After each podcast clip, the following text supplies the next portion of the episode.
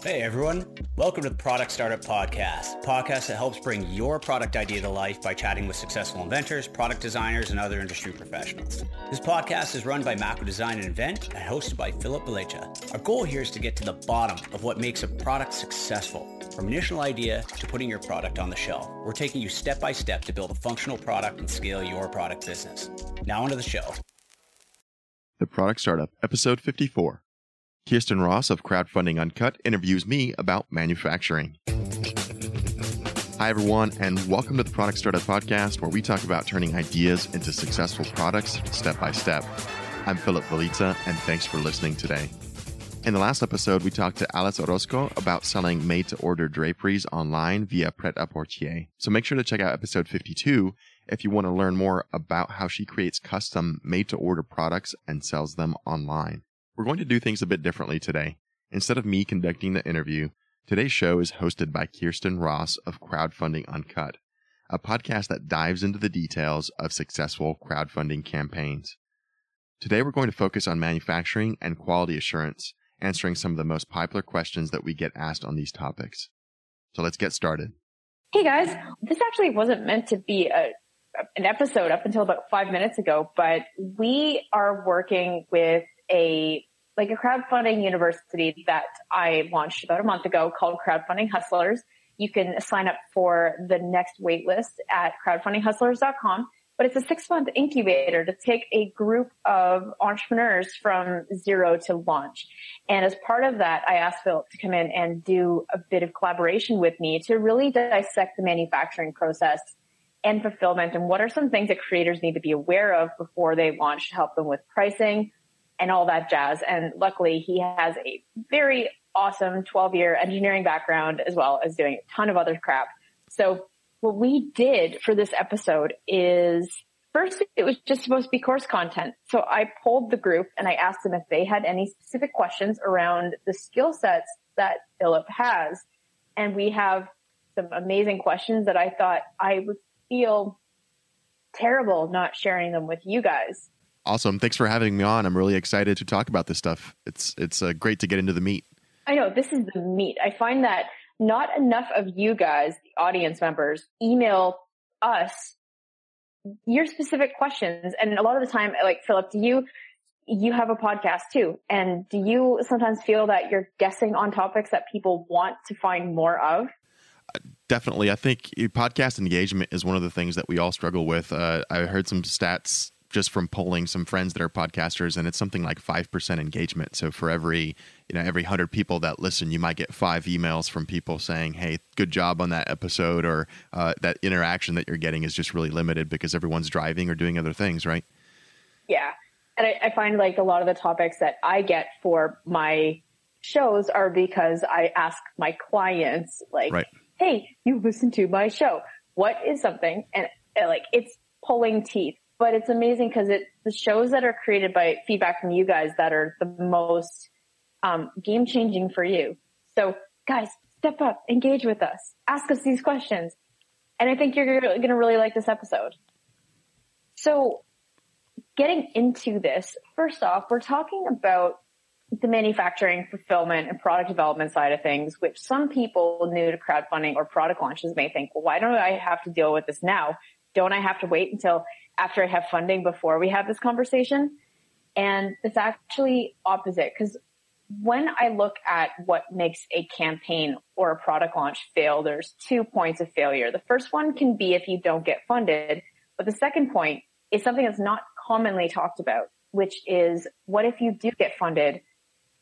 And then there's that step two, which is what if you don't fulfill the product? So you've, you've raised thousands of dollars, but now all of a sudden you don't fulfill product. And that is the second point of failure, which is something that can be avoided by having a conversation like Philip and I are having today, which is it's important to know what your manufacturing process looks like, what your supply chain looks like, what your costing looks like, and all before you launch, because how are you supposed to set a funding target on Kickstarter if you don't know how much you actually have to raise, or if you don't know how much your minimum order number is, or what if you say, oh, I think I only need $50,000 for tooling, but then you really get into it and realize you need quarter million dollars. what happens then if you only raise 150,000?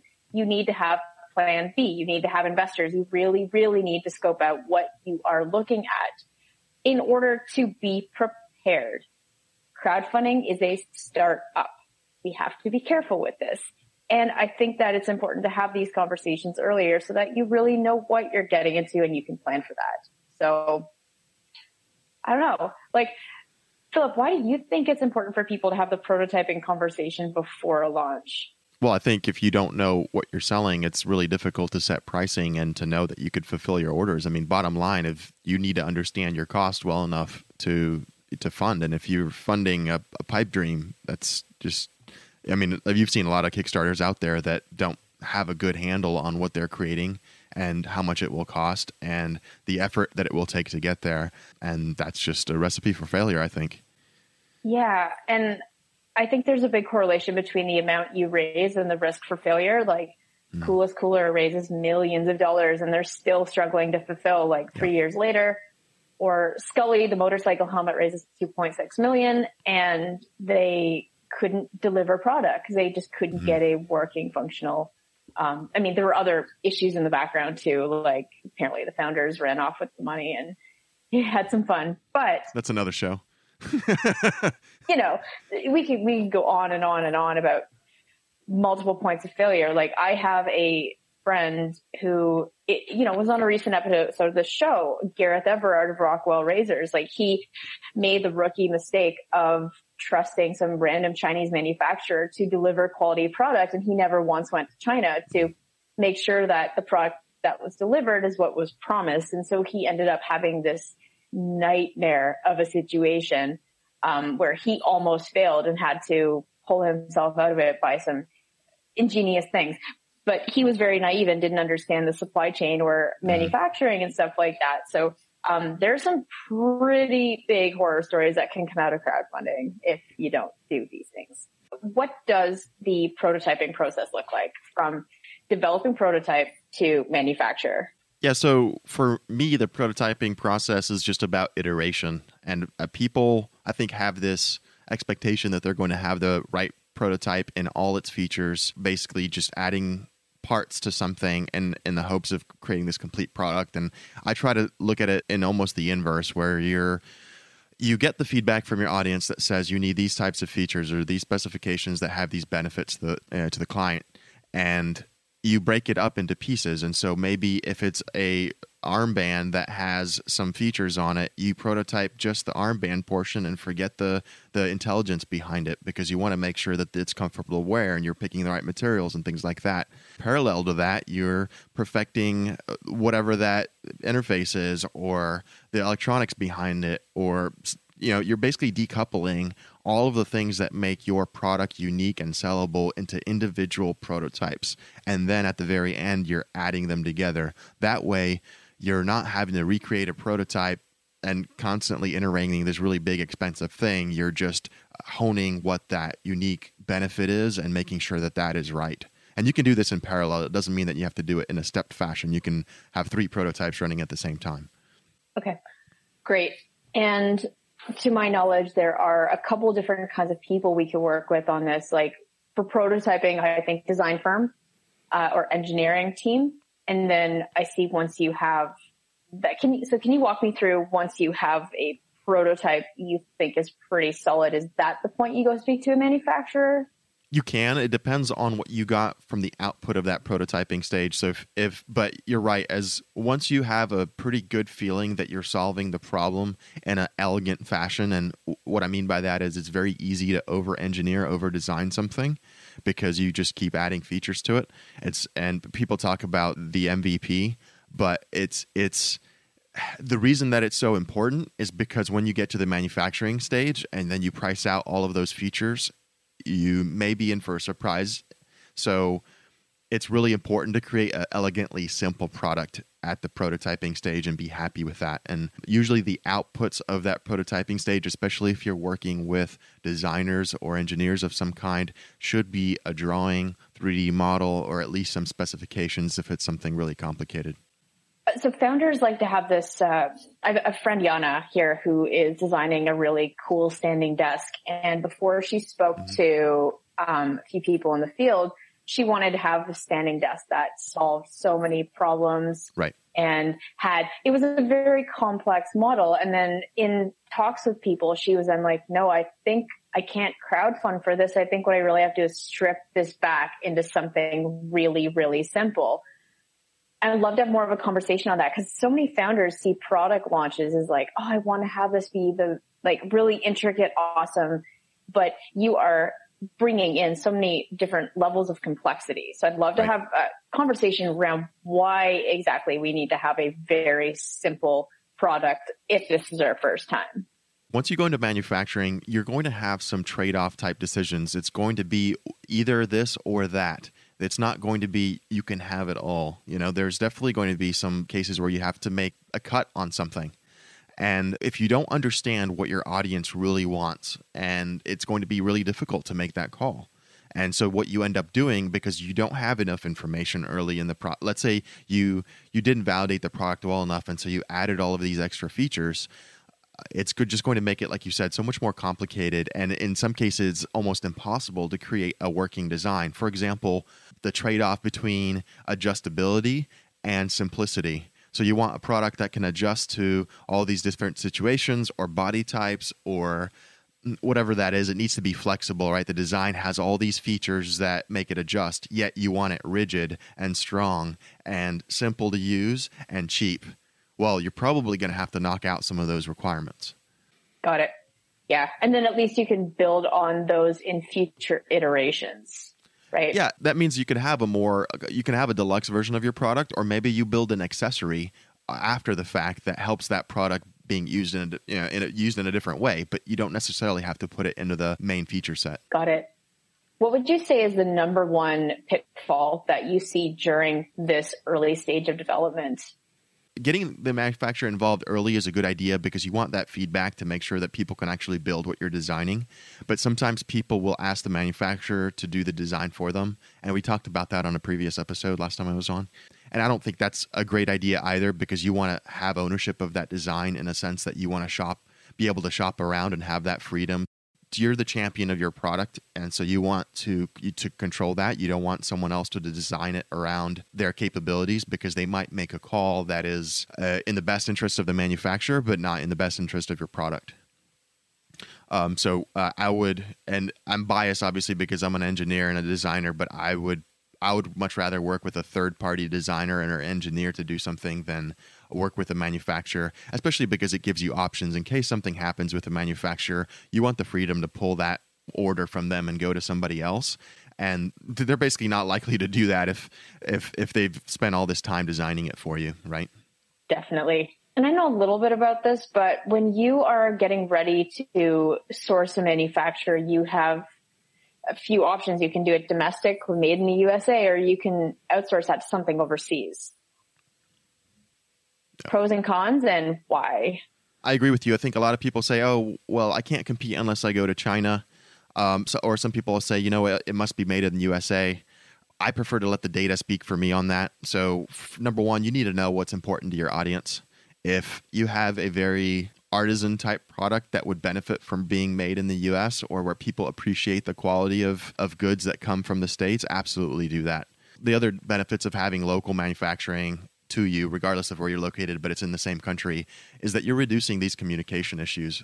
If you're the, a first time buyer in China, there's going to be a, a slight barrier. And I don't mean just just through the language, but culturally and the way that they approach things. If you can find a manufacturer in your city locally, it just does so much better where you can walk over there, shake their hand, get a feel for their operation, touch your product as it's coming off the line, that type of thing. There's a huge benefit to that.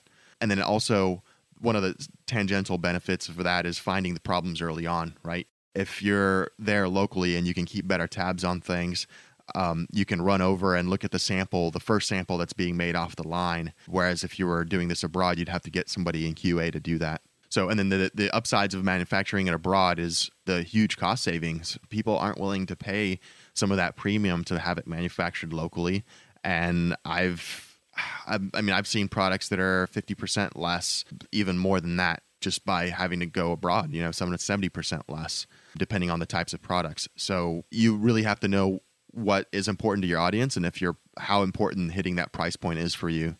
And then as well as some of the manufacturers abroad have really specialized labor and equipment that are able to do things that people have gotten out of doing locally. And I've I mean I work in Houston and there's a lot of specialized manufacturing that's you know CNC and highly automated and their capabilities are amazing, but they might not you know it might be really difficult to find a uh, I don't know a custom ceramics manufacturer that will work in limited production runs for you here in the states, and I'm just kind of pulling that out. Yeah, this is your realm of expertise, so. Uh, okay, so when you look at cost benefit analysis and you would say, okay, I've decided I want to outsource overseas, which is what a lot of um, mm-hmm. people, majority of people that I speak to want to go that route first because of the cost. How do you go about finding a manufacturer? Not just about searching and finding one, but how do you vet one to make sure that you are getting one with a great QA department or whatever. Like, can you just walk me through? Because I know there's so many different ways you can um, find a source agent for you uh, that will find eh, manufacturer for you, or you can go and find them yourself. So, can you just walk me through how you would go about finding a manufacturer overseas? Sure, and this is going to definitely depend on your budget, but I'm going to outline one about four four different ways of, of doing this, three to four different ways. So, number one, I would research what parts of the world are really good at building what you want to build uh, because there's some areas of the world. For example, Vietnam is known for some of the wood products, uh, clothing. You can get really good clothing made in South America. There's different manufacturers like hubs in different places, and so it's to your benefit to know if because there's definitely places outside of China. China doesn't have to be the only stop for you. So I'd, I would research that first. Uh, second, if you have the ability to, and you mentioned this already, a- attend a trade fair in person, meet the manufacturer in person. This is probably by far the most effective way of finding manufacturers, especially because it's important to create that relationship. And uh, again, especially in China, where the time that you spend with a manufacturer is really important with them, you will probably get a better deal and you'll find manufacturers that aren't listed online. If you're looking for the right trade show, Canton Fair in China is huge. It gets like over 200,000 people that attend every year. But you can also find it at the uh, Trade Show News Network. It's a uh, tsnn.com. Cool. We'll link to that in the notes. So that's the best way of doing it is is attending a fair, and that's whether you're do, doing it locally or internationally. By far, it's the most bang for your time because you're able to meet people in person and meet like tons of people in one day, basically. The the next way you alluded to is using a, a sourcing specialist, which has the similar benefit of where you're hiring somebody that's local to the market so they understand the the benefits of using one manufacturer over another. They also can work with manufacturers that aren't listed online like alibaba and some of those places. They can also consolidate samples for you take photos ship the best ones to you that type of thing. You're going to pay additional fees for that but it's worth looking into if uh, you want that additional help you mentioned finding a manufacturer that has good quality assurance. So I like to use third party quality assurance so that they're be- beholden to me. Uh, instead of the manufacturer, because it's my motto is always uh, trust but, but verify. Um, and a lot of these third party QA firms also offer sourcing work, or they at least offer some sample con- consolidation type services. Um, so that would be something that I would check out. And then the last way of finding a manufacturer, if you're absolutely on a tight budget, is to go to the traditional route where you're looking them up on Alibaba or on globalsources.com. And you want to make sure that they're a manufacturer and not a distributor because they need to have those capabilities of manufacturing. And you don't want to have to deal through a, a middle person. And then, of course, ask them to ship you the samples directly so you can confirm uh, before you make your call because there's a lot of things that you can't identify unless you get it. You know, for example, I was working with somebody that got a product that looked great, but then when they uh, brought it back to the States, it smelled terrible. Got it. So say I've hypothetically gone to China. I've narrowed down mm-hmm. my search to six manufacturers that I really like and then there's a quality con- the QA, right? That separate third party.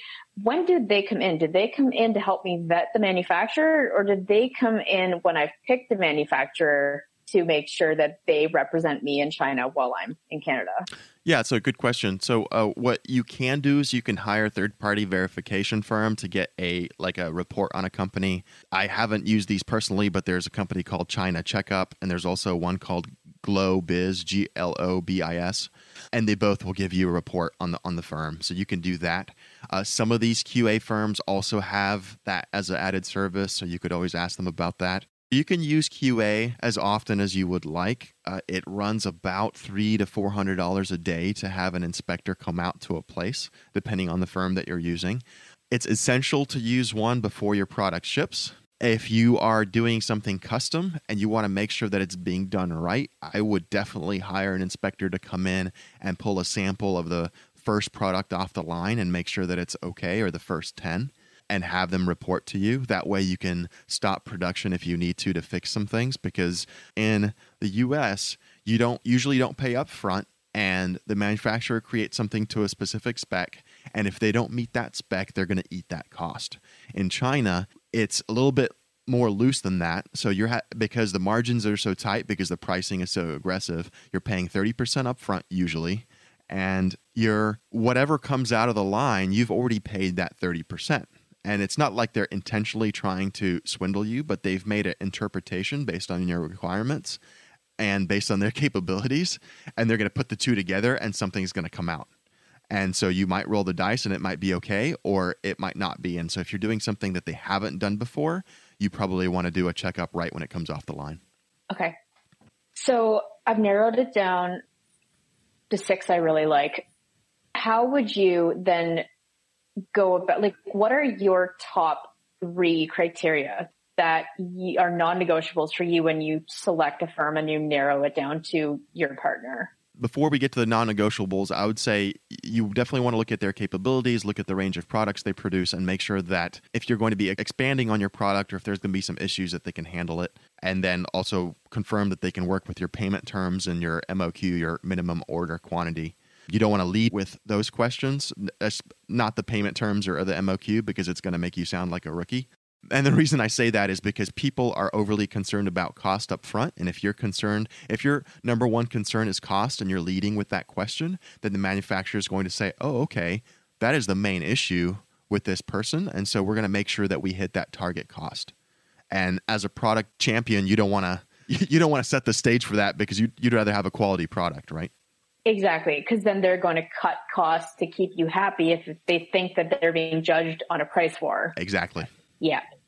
So that's why I say always when you're vetting from your six, and actually it's probably going to be even more than that. You might start with a net of 10 or 15 possibles, and then you ask their capabilities and you send them, you get samples from them, and then maybe you get down to six or five or four. As you're communicating with them, you want to make sure that they're acting as a partner, not an order taker. So are they looking to this is a little bit different in the States because in the States, people are more willing to provide solutions. So you can say, This is the end result. I'd like to achieve this. How can you help me do that? And in China, especially, they're very much, Well, you told me that you needed this, and I'm going to just make sure that that happens, even though it is cost prohibitive to do that or even though we have to jump through hoops on our end and the price is going to go up or whatever that is that you know our capabilities don't meet that and so you you would like to do is try to establish that conversation and have a relationship with them and see what their willingness is to work with you. Like, for example, when you bring up outside QA and you say, Oh, I'd like to have this outside QA firm come by and take a look at your operation or do an inspection of whatever see how they respond to that and if they've if it's been done you know they've done that before. So don't be afraid to connect on skype social media that type of thing. Uh, a lot of the buyers on the manufacturing side the, the ma- manufacturing reps want to have that personal connection with you. So they're going to reach out to you and ask you if you've got a dog and show you pictures of their kid and like all this stuff. And that's just really normal because again business relationships are personal relationships there. Yeah. That's what i've i've been learning which is I really like them. Like I have a lot of Amazon seller friends and I'll be out for drinks with them one night and their Skype feed is blowing up with emojis from their manufacturers in China. Yep. Like, you know, yep, yep. this is really cool. That's a culture, right? It's a relationship business. Yeah, absolutely. And so that's, you know, the non-negotiable part of it is the communication. And then also if they've got terms that are just a red flag for you, for example, if uh, the the typical terms in China are 30% down and then 70% balance is once um, the production is complete. If they're drastically uh, you know, moving away from that, then mm, you need to ask yourself why. And it might be a legit reason. For example, if if they have to build custom tooling and they need some money from you up front, then that's understandable. But then what's going to happen to that tooling after you pay for it? Do you, do you get to keep it, or are they going to produce other uh, other uh, white labeled products on your behalf? okay, this is not a question that Jason asked, but okay, this is becoming a problem with crowdfunding where and you've seen this with Fidget Cube, where right, right. Um, I mean, they put their designs online, but what if I crowdfund and what is stopping my Chinese manufacturer from ripping my designs and selling them to someone else and producing a ripoff? Like, do you, offhand, do you know of anything that we can be doing in the manufacturing agreement stage to prevent that with the tooling and ownership of like your designs and stuff like that? Yeah, so there's a few things. Uh, number one, as you're going through the vetting process, I'd like to ask them, and they don't have to tell you, but I'd like to ask them if they're uh, do they have any major clients? And sometimes people like to name drop and so what, for example one of the manufacturers i work with works with ikea and that instantly gave them some street cred right? Because i know how how tough ikea is on quality.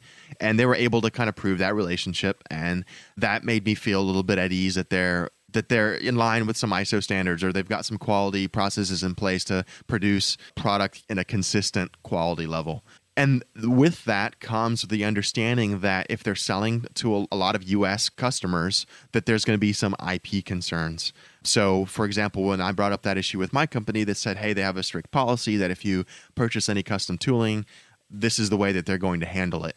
And obviously, there's no guarantee of doing that, but I was comfortable enough with them doing that because of some previous orders that I've placed from you know with them. So it was something that that I basically I took a chance on. If I didn't want to take a chance on that, you could hire a lawyer, an IP lawyer, to draft what's called an NNN uh, agreement, which is kind of like an NDA, a non-disclosure agreement.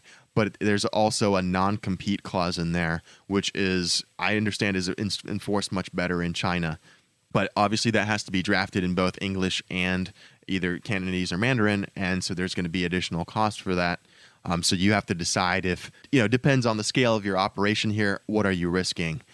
If Fidget Cube had all these orders, you probably don't want to risk that. If you're just, you know, if you've got a relatively small crowdfunding campaign or you're bootstrapping and you've got a really niche market, maybe you're willing to take a $10,000 roll of the dice instead of spending another grand or $500 on creating an NNN agreement. Makes sense. Okay, cool.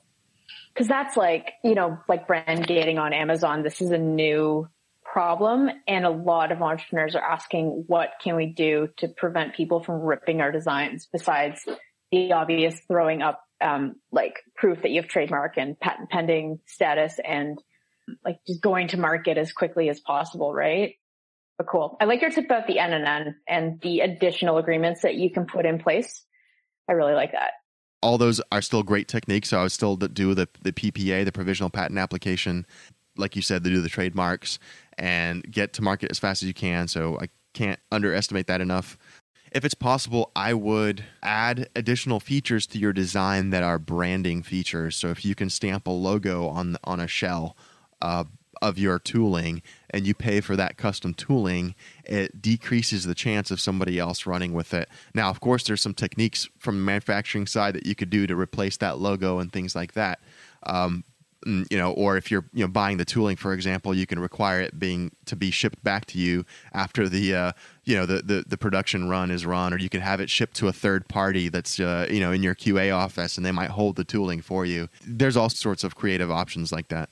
Cool. I like that. Think outside the box.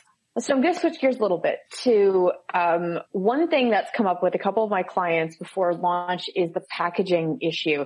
And it came up with sound molds because we were, while the product is finished, we wanted to ship product to influencers and the box was like which is not good. The thing with influencers and press is first impressions are everything. I've got a little bit different perspective on this because a lot of the people that listen to you are going to go into crowdfunding. And so, like you said, images is is super important for that. I'm coming from the e-commerce side. I'm the Amazon seller, and so you're not buying because of the box. You're buying because of the deal that you're getting. To answer your question, you really need to know who your audience is going to be. And so, like you said, if you're going to have influencers that are involved in the campaign, or if the look is important, or if you're going to be selling in uh, brick and mortar type places, then absolutely you need to focus on the packaging, not just getting the product to its destination safely, which is, by the way, pretty important, especially if you're selling an electronics product that can uh, fail if it gets jostled around too much. So, you know, design the product to take a four foot drop off of a table, or when UPS or some other delivery agency will throw it off the truck. You know, th- those types of technical considerations. That's the outside packaging, I guess you could say, and then the inner packaging. That's uh, that's more standing apart in you know having that experience for the consumer to say that this is a brand not just a, a, way to pack my product. What will make this feel like let's say you're trying to have a luxury type product what feels luxurious? You know apple spends inordinate amount of effort to get the uh, you know the coefficient of friction between the two boxes just right. So when you pull the top of the box off it like slides down at this consistent rate. And that's a pretty ridiculous amount of detail to go into but you can certainly chase that. You know i think my general advice would be if you're selling on e-commerce and you're kind of branching out, you can use boxes that are you know, produced in mass quantities so you can save you a lot of money and then create custom labels or stickers that will wrap that box with your branding. And then as you graduate to needing a better marketing presence again for crowdfunding or for um, you know influencers that type of thing then you can certainly certainly look at creating some custom boxes but uh, as you know, with sound molds, the the price of custom boxes, especially when you're talking about inserts and some of these other things, they could get really expensive, and that might even mean going abroad to find a manufacturer for that. Yeah, definitely. And then I don't want to spend too much time on this, but the manufacturer of your product and the box designer are generally different. Right. So how do they link up? Is that through your drop shipper or? You can find package designers online on freelancing websites, just like you can find your product designer um, and look through their profile and see what they have experience in and they, they're going to output the right files to your packaging manufacturers, that type of thing. Uh, the important thing is before you do all of this is that your branding is consistent, right? Because whatever branding that you've got on your website needs to match your packaging, needs to match all the other touch points of your customers. And if it's not congruent, then people are going to get you know and you talk about this more than i do i'm sure but they're not going to feel like like this is a seamless transaction yeah 100% because everything it's no the customer journey has to be super consistent, even with like your sales funnel. Like when you have, when you click on an ad to go over to your landing page to then get your welcome email sequence, like everything has to line up or else the customer will get confused. And if they get yep. confused, there's, it causes cognitive dissonance and it's just not a good seamless brand experience, right? And you might even come across as like two different brands, which is like just not not cool. But yeah, you could set really really high expectations with your campaign and your website, and then they get the box and it's like a paper envelope with a sticker on it, and it, it might not convey the same message that you're trying to sell. Exactly. If your whole um, brand feel that you're trying to convey is premium, then you need to make sure your box is premium. Yep, and that might be spending five dollars a box if you're trying to get it done in the states. Yeah, all right. I'm going to fr- try to frame the next question. How do you determine when to call it quits on an entrepreneur's idea? What point does it make sense to throw in the towel? And what are the factors that can help you get an early read on that before you throw away too much money in the product development space? Yeah, so that's definitely the hardest question to answer in general, and in, and I'll admit that it, that there's some aspects of that that I'm still trying to figure out. The most difficult question is definitely when do you quit? And I believe that's based on your own personal risk tolerance and belief system because so much of this game that you and I and everybody listening is doing is mental, right? It's how much do I believe in what I'm doing and how important is it to me that this succeeds? And that means that you're going to either risk more or get out of the game earlier, depending.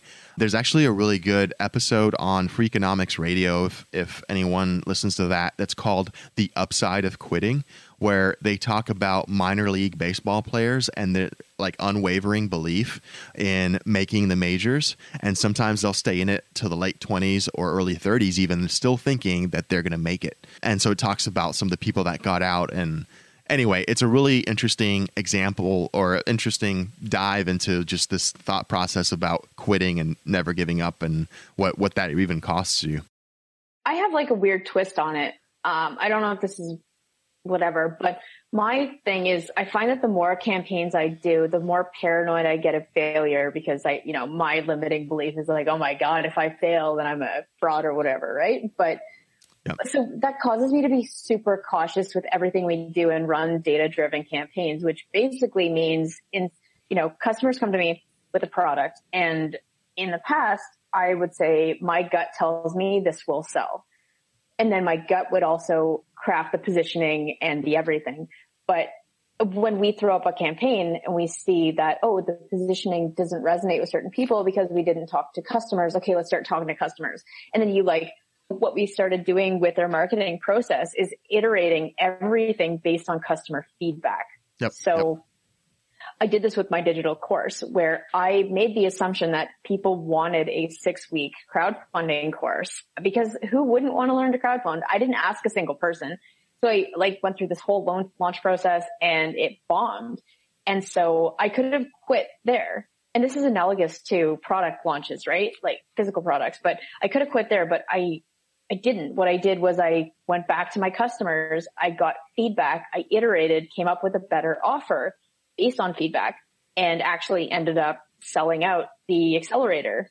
Um, and that never would have happened had I just like gone with some initial product idea and tried to launch it and it failed, right? Like I feel there's so much that you could do in terms of product development and positioning and everything just by keeping your customers or your prospects like included in the the whole process from start to finish because whatever you're starting with, you may have a plastic spoon um, that people don't want. But if you go and talk to your customers and realize that what they really want is like extra grip on this plastic spoon, then right. you have something that will sell. As terrible as an example is, but I have a hard time quitting when I believe in something because what I will do is if I fail, I'll just keep looking and searching for proof or a different angle or a different something we could try until it is successful. And then once you got that, then you have something that people would kill for. So that's like, and that's how I approach it. I don't want to quit too early because I, I, feel that there's so much validation uh, that you could do to uh, figure out what it is that people want, even if your initial offering isn't right. And then if you do everything that we've been talking about in this interview, like if you go through this by scoping out the manufacturing cost too, you'll be able to see what is financially viable and find that middle ground. Yeah, absolutely. No, I agree with everything that you said and and the only thing that I'd add to that is if for someone that's looking for a tactical way of figure out how difficult the problem is going to be and if he should continue throwing money at it. I would look at it, like you said, identify what the problem is. Is it an audience fit or is it, is it a product issue? Then systematically, you know, we talked about iterating. So, has that problem been solved before?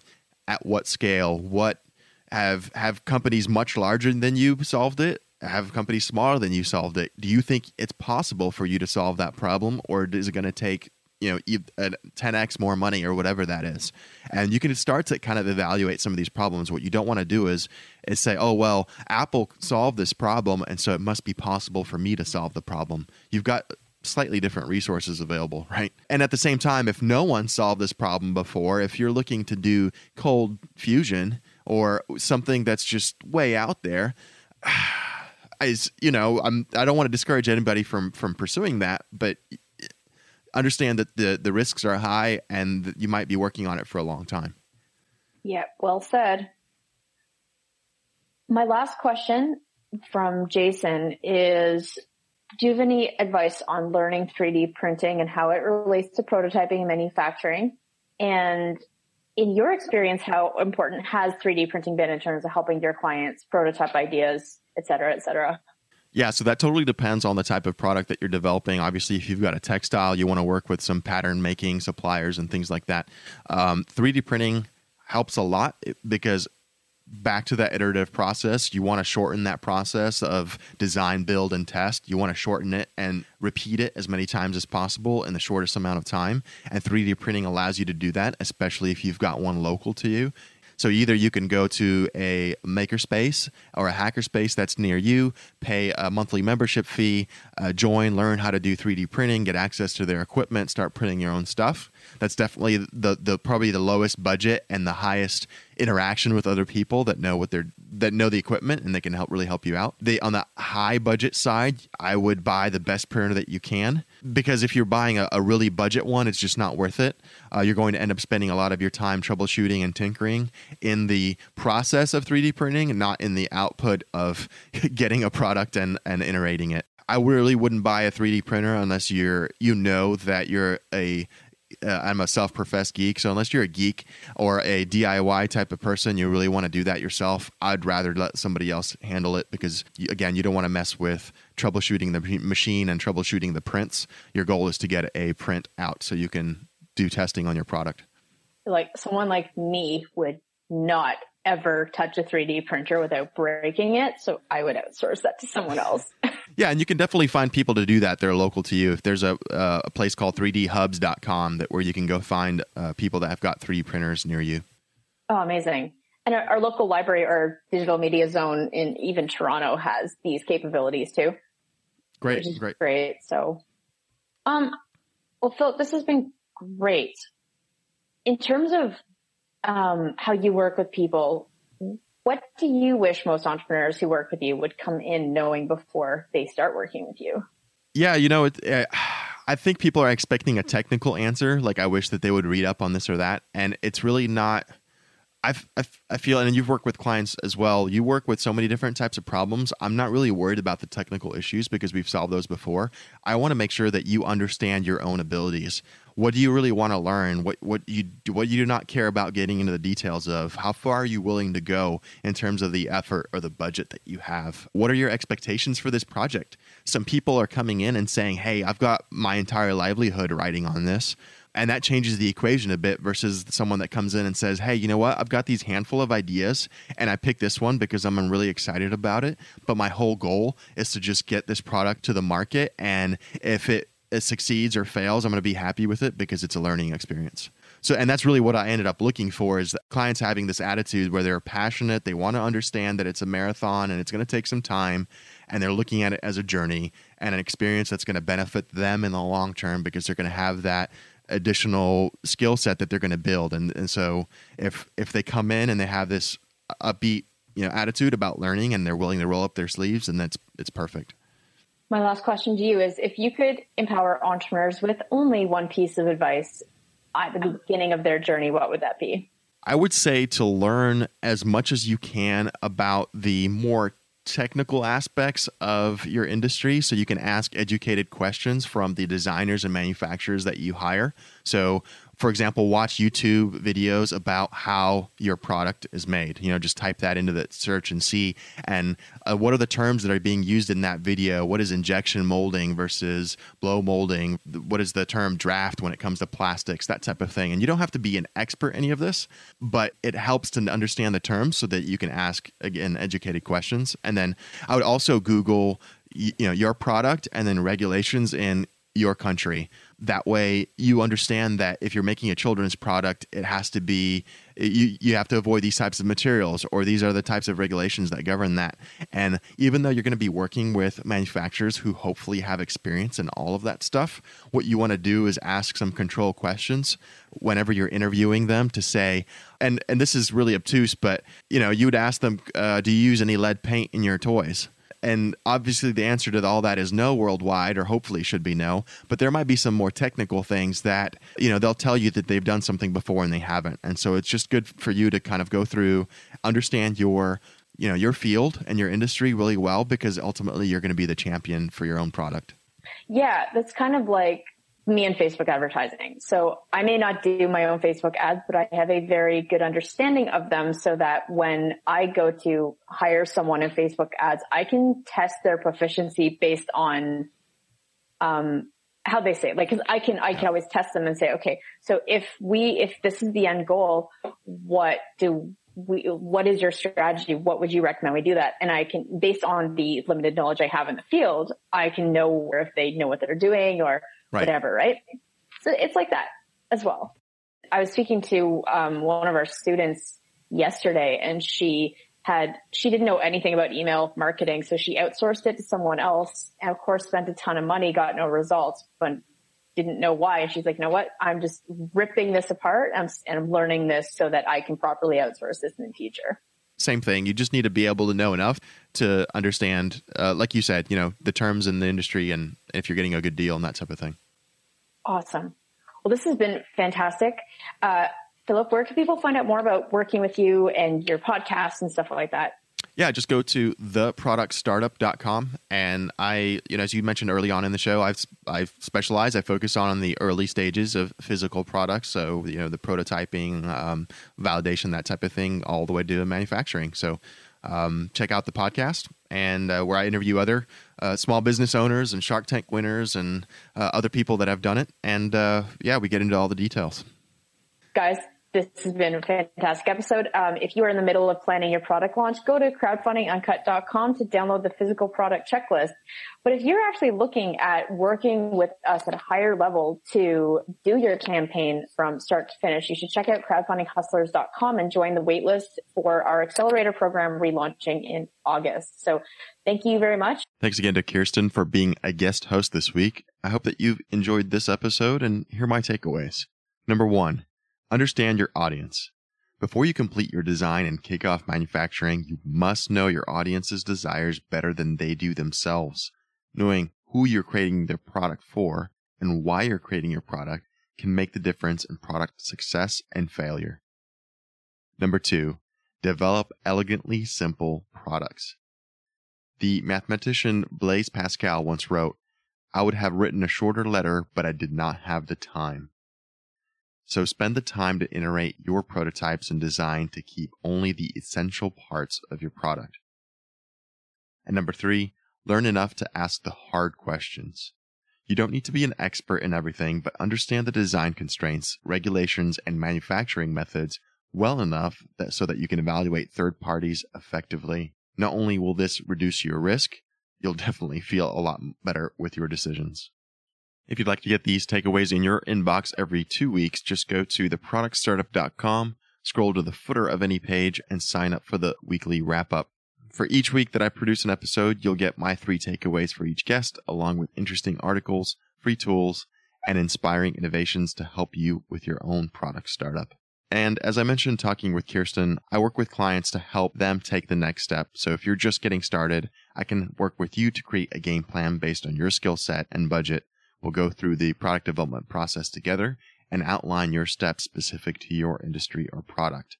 And of course, based on your capabilities, I can suggest ways that you can create or outsource workable prototypes, do feasibility testing. We can get into manufacturing or design, quality assurance, all those topics where you might need some of that extra help before you launch. Of course, you own 100% of the design. I'm here to lend you my 12 years of product development experience. I really enjoy hands-on work. So if you think you could benefit from one-on-one help, let's talk. Go to theproductstartup.com, click on the consulting tab and sign up for a call. Join me next time as I speak with Dan and Justin. They're long-time The Product Startup podcast listeners, and they're also the makers of Milton, the Mealtime Companion. And we talk about industrial design, mechanical engineering, and manufacturing the product in the US.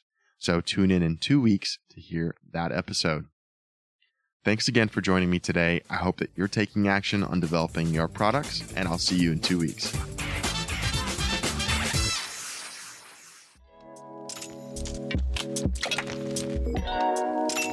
Thanks for tuning in to this episode of the Product Startup Podcast, the show that teaches you what it really takes to bring your product to market and turn it into a big success. This podcast series is brought to you by Mako Design and Invent the first firm in North America to provide global caliber end-to-end physical consumer product development to startups, inventors, and small product businesses. If you're looking for product development help on your invention, head over to makodesign.com. That's M-A-K-O design.com for a free consultation from one of Mako Design's four design studios from coast to coast. Thanks for listening and see you next time.